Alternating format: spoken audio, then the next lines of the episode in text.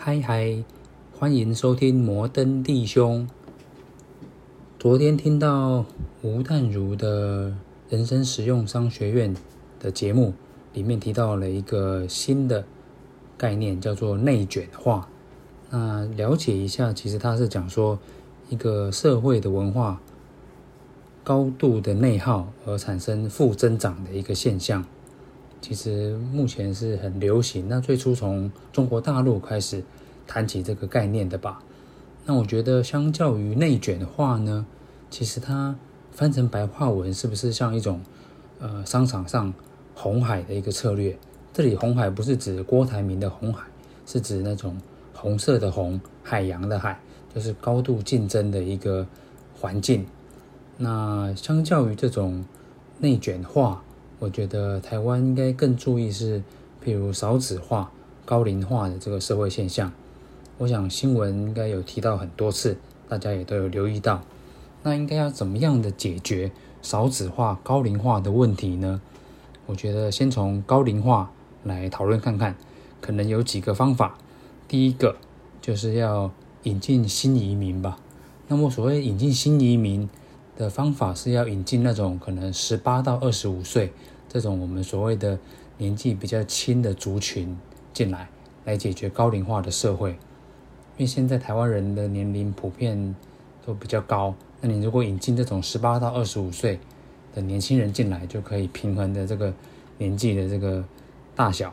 那建议是从欧美啊，或者乌克兰、俄罗斯这几个国家可以优先开放引进，因为它这些条件都还不错嘛。譬如说我们看到乌克兰的瑞莎，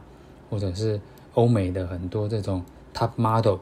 这种顶尖的名模，他们条件都很不错，腿长，然后脸也很小，那身材纤细，其实是很优质的这种欧美啊，或者说乌克兰、俄罗斯等品种这些人。那如果年轻18到25，也是避免说未满18会有这种公诉罪的问题嘛，大家知道我意思嘛。所以我觉得优先开放的应该是以这几个先进国家为主的这种年轻族群。那第二个再引进的可能就考虑到东北亚，所谓的日本、韩国。那我们大家知道说日本、韩国，像日本有什么 AKB48 SKB48， 就是很多48的这个团体，里面也都是一种年轻人的这种朝气，大家都可以看得到，可能大概20出头吧，或者说18到20之间，这种年轻的唱跳偶像，我觉得都很适合引进来当我们台湾的新移民。那再来韩国，最近也出了很多这种不管是男团、女团啊，条件也都还不错。那我想最著名的就是我们台湾人熟悉的 TWICE，里面有这个周子瑜，国民老婆，对不对？那当然扣掉周子瑜，其他 TWICE 或者说其他的不管女团任何一个，我觉得都很不错。那条件一样很好，哇，很动感，很活泼。那进来马上可以拉低我们的这个高龄化社会的这个问题，马上让我们的整体的平均年纪是下降的。这个是引进新移民的第二个可以考虑的地区，就是日本、韩国。那再来第三个可以考虑的，也许就是东南亚，或者所谓的东协10国。那东协10国有哪10个国家？可能需要一个绕口令或者一个谐音，方便大家来记忆，叫做是老马新飞跃、泰坚、印文件。这是哪10个国家呢？老马新飞跃就是老挝，就是辽国，马就是马来西亚，新就是新加坡，菲就是菲律宾，越就是越南。那再来泰坚印文件，泰就是泰国，坚就是柬埔寨，它有一个谐音。那印就是印尼，文件文就是文莱。那最后一个柬就是缅甸，缅的这个谐音。老马新飞跃、泰坚印文件。那要引进东南亚这几个国家，东协这10个国家，以哪一个为优先呢？我个人是偏好这个越南这个国家，那为什么是越南这个国家呢？因为它里面的人种就是又白又嫩又温柔。怎么说？你可以看到很多这个越南的人种其实不容易理解，因为他们一样是处于这种热带环境，高温多雨，那为什么就是他的肤色就是比其他东协的国家的人要来的白嫩？这个不理解，不过是很可以接受的一个这个国家的人种。那他可能比较白，然后比较温柔，很适合作为我们第三个考虑引进新移民的这个国家。那再来第四个，也许我们就可以考虑同文同种的中国大陆。那中国大陆的人种这么，他们人口这么多，然后人种可能有不同的种族，或者说不同地区的人各有特色。那我觉得可以考虑的就是像范冰冰啊、李冰冰，这种有气质的，然后也是看起来冷艳型的，可以引进来当我们的新移民。当然他们的年纪我想都已经是40以上了嘛，或者说接近40，那来了恐怕也是拉高我们的高龄化的这个社会的平均年纪，那这就是一个问题了，那就是违背了我们初衷，要想到怎么样莫忘初衷。所以呢，我们要找寻的就是20年前的范冰冰，30年前的李冰冰，这个概念就是找到可能也是18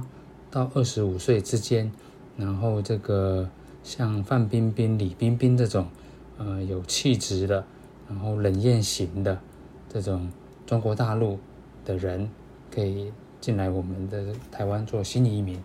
当然这边又牵涉到一个政治化的问题，你从中国大陆进来，这种叫做新移民吗？有的人也许是说同一个国家，只是从不同的地区、不同省份、不同城市进来，这种怎么会叫做移民？这个就是有一个敏感的问题在。因为之前有看到这个台湾的偶像剧啊，提到说里面的内容好像言承旭吧，提到说他要出国去到中国大陆，那马上就引起了很大的一个反弹。有人说你从台湾到大陆怎么会叫是出国呢？这明明就是国内旅游，或者说在国内的一种城市之间的移动，不能算是出国，那这个是有争议的。所以呢，我就把这个中国大陆摆在最后，当作是新移民的考量的地区之一。所以呢，这四个，第一个是欧美、乌克兰、俄罗斯；第二个是日韩；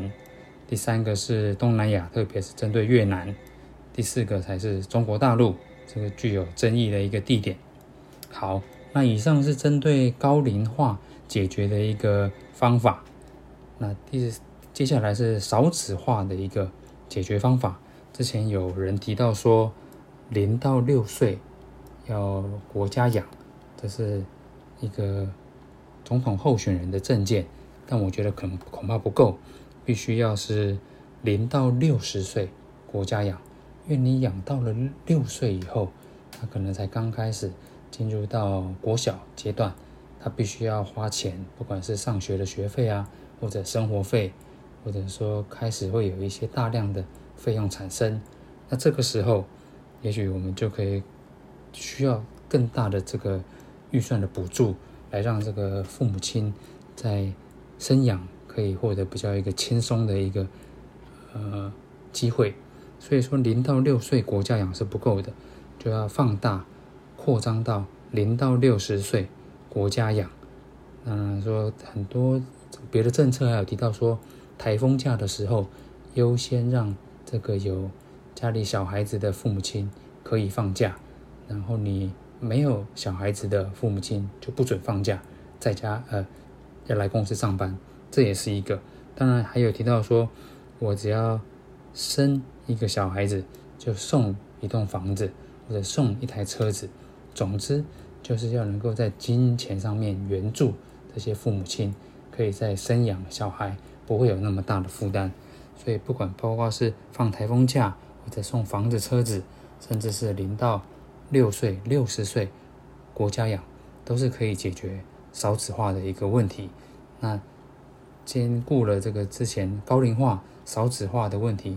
都可以透过以上的方法来获得一个缓解。好，今天节目到这边，拜拜。